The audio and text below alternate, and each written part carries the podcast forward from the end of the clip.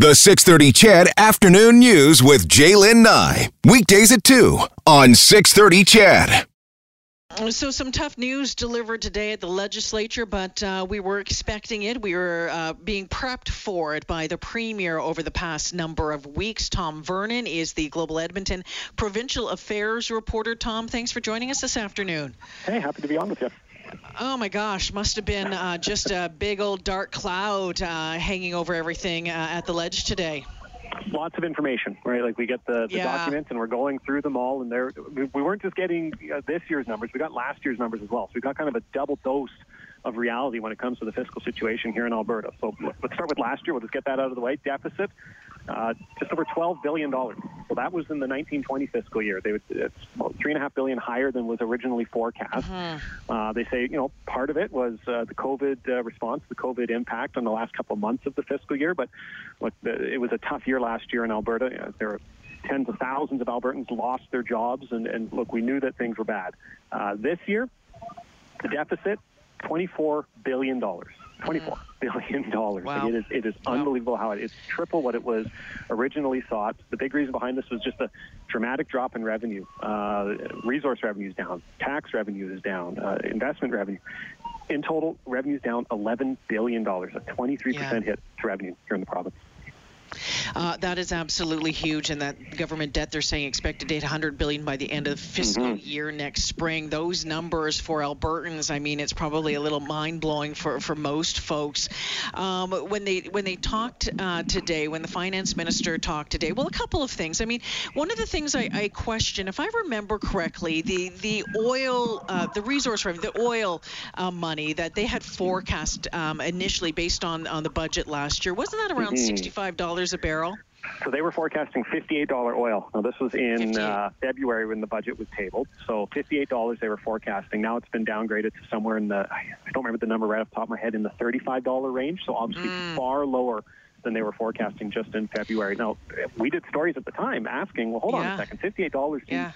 seems high. That's higher than any of the private sector forecasts that were in the um, in, in the budget that were shown. Uh, they said, look, we're fairly confident on this. They were seeing demand kind of bouncing. Now, I don't think anybody could have foreseen what happened between uh, with, with OPEC and what happened in, in April, where we saw negative prices. But um, yeah, they've had to dramatically downgrade. They were questioned about this in February. Now they now they're pretty confident where the the level is at. Um, and, and so there's some question now. Well, when will that price kind of rebound, get back up to that 55 Yeah. 60 dollar range? Uh, certainly Yeah. not going to see it this year on a consistent basis, on a year long basis.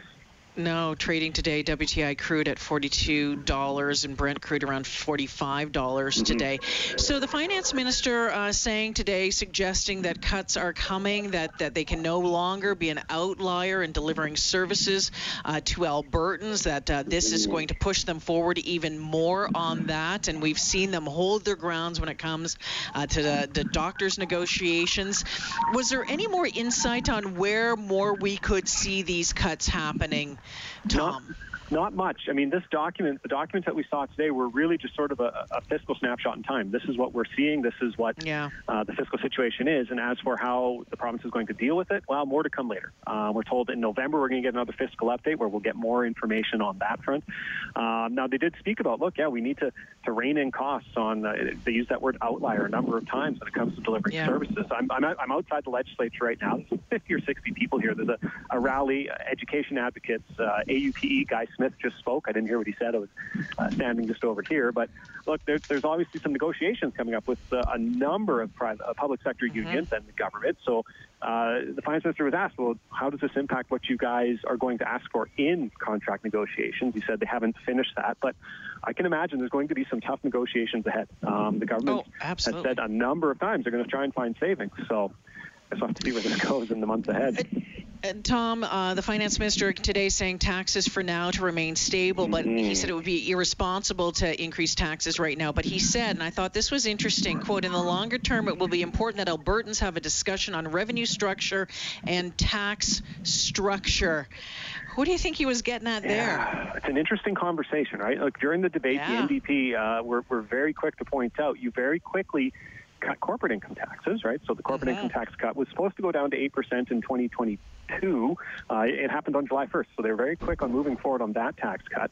And then they pointed out that, look, uh, the, the, indexation of income taxes, personal income taxes in Alberta mean Alberta's going to be paying, uh, in the budget when they announced it, was 600 million more over four years, right? So they said, mm-hmm. look, Albertans are paying more, corporations are paying less. How do we square this? Now, the, the government has promised later in their term they're going to look at a, a tax structure, uh, how, how we should best handle our tax structure. Um, I don't know how many economists you've spoken to on your show, but I've spoken to a number of that say, "Why aren't we doing a sales tax yet?" So I, you know, there's going to be yeah. people having a conversation about a sales tax. I, I, boy, would it be something to see this government talk about that? Uh, they've been pretty firm that, uh, that that is not in their interest at this time. Mm. Raising taxes is not in their interest at this time. But when, when they talk about taxes and, and having to figure out the right formula on that. It will be an interesting conversation. There's something I noticed last week or the week before. Premier Kenney was at the sale in uh, Camrose. And, mm-hmm. and it was a, maybe it was a slight shift. I don't know. Maybe I'm looking too much into it. But he, he said today's deficits are tomorrow's taxes, which I hadn't heard him say. right?